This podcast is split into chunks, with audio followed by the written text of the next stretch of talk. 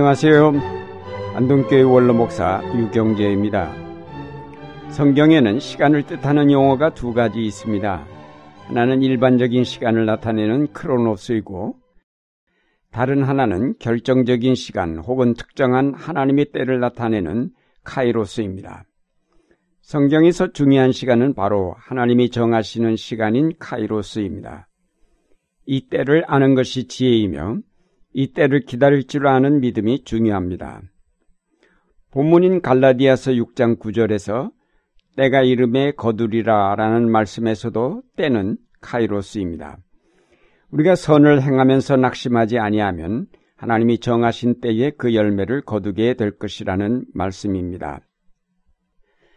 사무엘라 5장에 보면 다윗이 북쪽 이스라엘 사람들에 의해서 왕으로 기름 부음을 받았다는 말씀이 있습니다.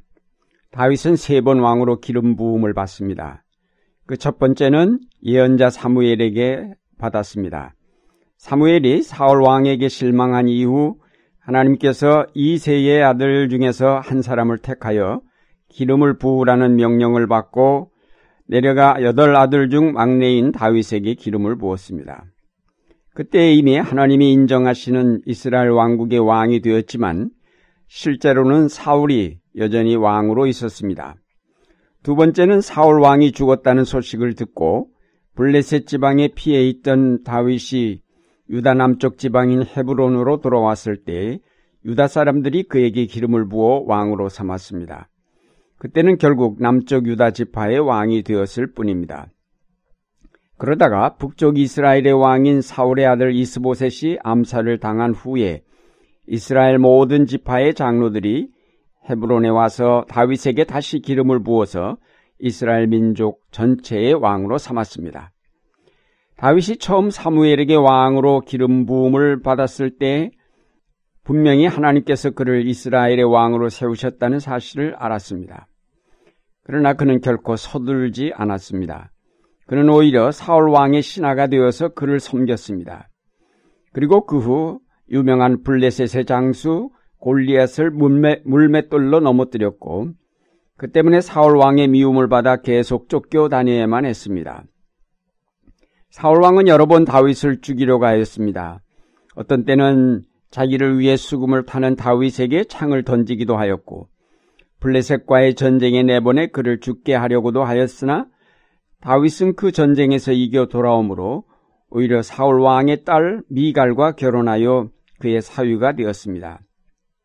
자기 사위가 되었지만 여전히 사울 왕은 다윗에게 자기 자리를 물려줄 수 없다는 생각에서 계속 그를 죽이려고 친히 군대를 이끌고 쫓아다녔습니다. 사울 왕이 그 후 블레셋과의 전쟁에서 그 아들과 함께 죽었다는 소식을 들은 다윗은 그들을 애도하였고 비로소 유다 지방 남쪽 헤브론이라는 곳에서 왕이 되었습니다.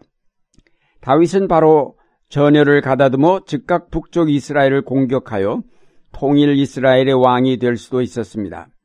그러나 다윗은 그렇게 서두르지 않았습니다. 때를 기다렸습니다.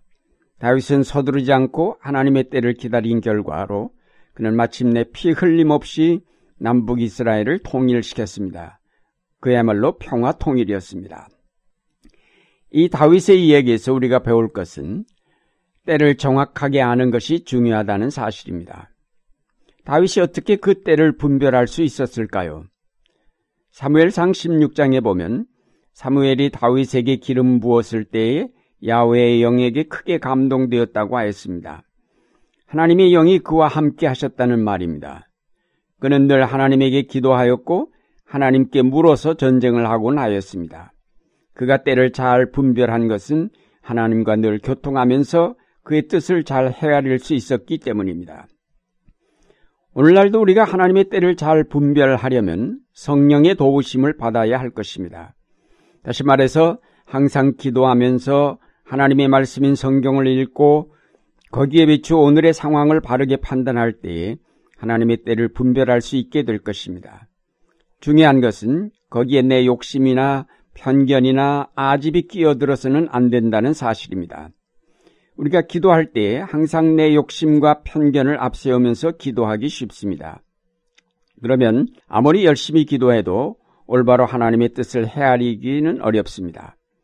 마음을 비우고 조용히 하나님 앞에 나아가서 그가 들려주시는 음성을 듣기를 힘쓰는 것.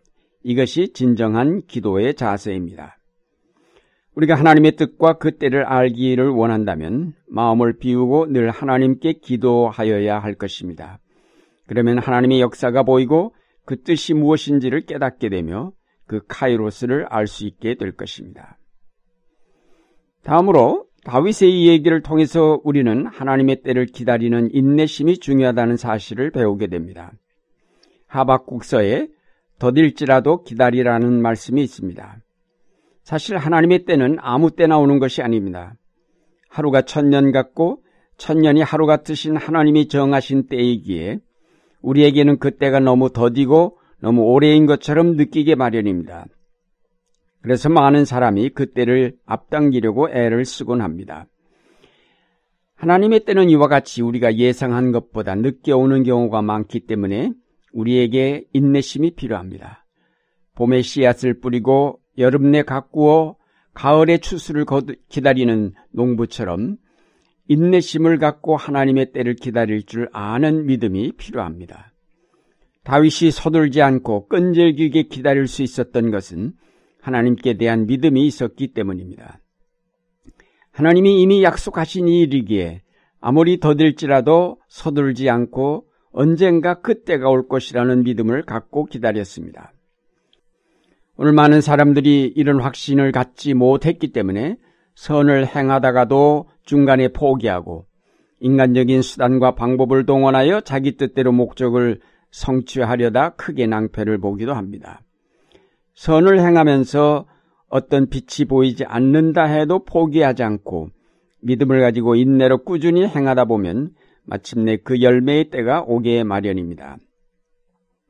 예수님의 사역은 완전히 하나님 아버지의 뜻과 때를 따른 것이었습니다. 예수님은 철저하게 낮아주셔서 섬기는 종이 되셨습니다. 아버지의 뜻이 그러했기 때문입니다. 십자가의 죽음에까지 나가야 한다는 사실을 아시고 많이 망설이기도 하셨습니다. 일반적인 판단으로는 죽으면 모든 것이 끝나고 따라서 거기에 어떤 승리도 있을 수 없다고 봅니다. 예수님의 경우도 십자가에서 죽으면 모든 것이 끝나버릴 것이라는 두려움이 없었던 것은 아니었으나 하나님 아버지에 대한 믿음 때문에 아버지여 당신의 뜻대로 하시옵소서라고 하시고는 십자가를 향하여 나가셨습니다. 그런데 놀랍게도 사흘 만에 예수 그리스도는 부활하셨고 그뿐만 아니라 만물의 구원이 성취되었고 영원히 죽지 않는 부활 생명의 놀라운 결실이 이루어지게 되었습니다. 죽음의 골짜기에 내려가셨어도 끝까지 포기하지 아니하신 예수님의 확신 때문에 이루어진 은총의 열매가 아닐 수 없습니다. 사랑하는 여러분, 여러분의 생애 속에 하나님이 정하신 때가 있는데 그 때를 분별할 수 있는 지혜를 구하시며 그 때를 인내로 기다릴 줄 아는 믿음을 간직하실 수 있기를 바랍니다. 그런 분별력, 그런 믿음을 가지면 이 민족의 역사 속에 이루시는 하나님의 뜻을 분별할 수 있게 되고 이 민족 속에 주시는 은총의 때를 분별하면서 기다릴 수 있게 될 것입니다. 많은 사람이 몰려가는 유행을 따르지 마십시오. 거기에 하나님의 뜻이 있는 것이 아닙니다. 매스컴이 떠들어댈 때에 거기에 정신을 빼앗기지 마십시오. 거기에 하나님의 때를 분별할 지혜가 있는 것이 아닙니다. 많은 사람이 모여들었다고 거기에 이끌리지 마십시오. 큰 것, 많은 무리 속에 진리가 있는 것이 아니기 때문입니다. 여러분 속에 있는 욕망과 편견과 고집을 버리고 마음을 비워 하나님 앞에 조용히 기도하며 그 말씀을 늘 묵상하는 경건의 생활을 일상화하시기 바랍니다. 그러면 하나님께서 그의 뜻과 때를 여러분에게 나타내실 것이며 여러분은 하나님의 역사를 통찰할 수 있는 예언자가 될 것입니다. 이제 이 시대를 분별할 줄 아는 믿음을 가지고 하나님의 나라를 준비해 가시는 여러분의 생활이 되시기를 바랍니다.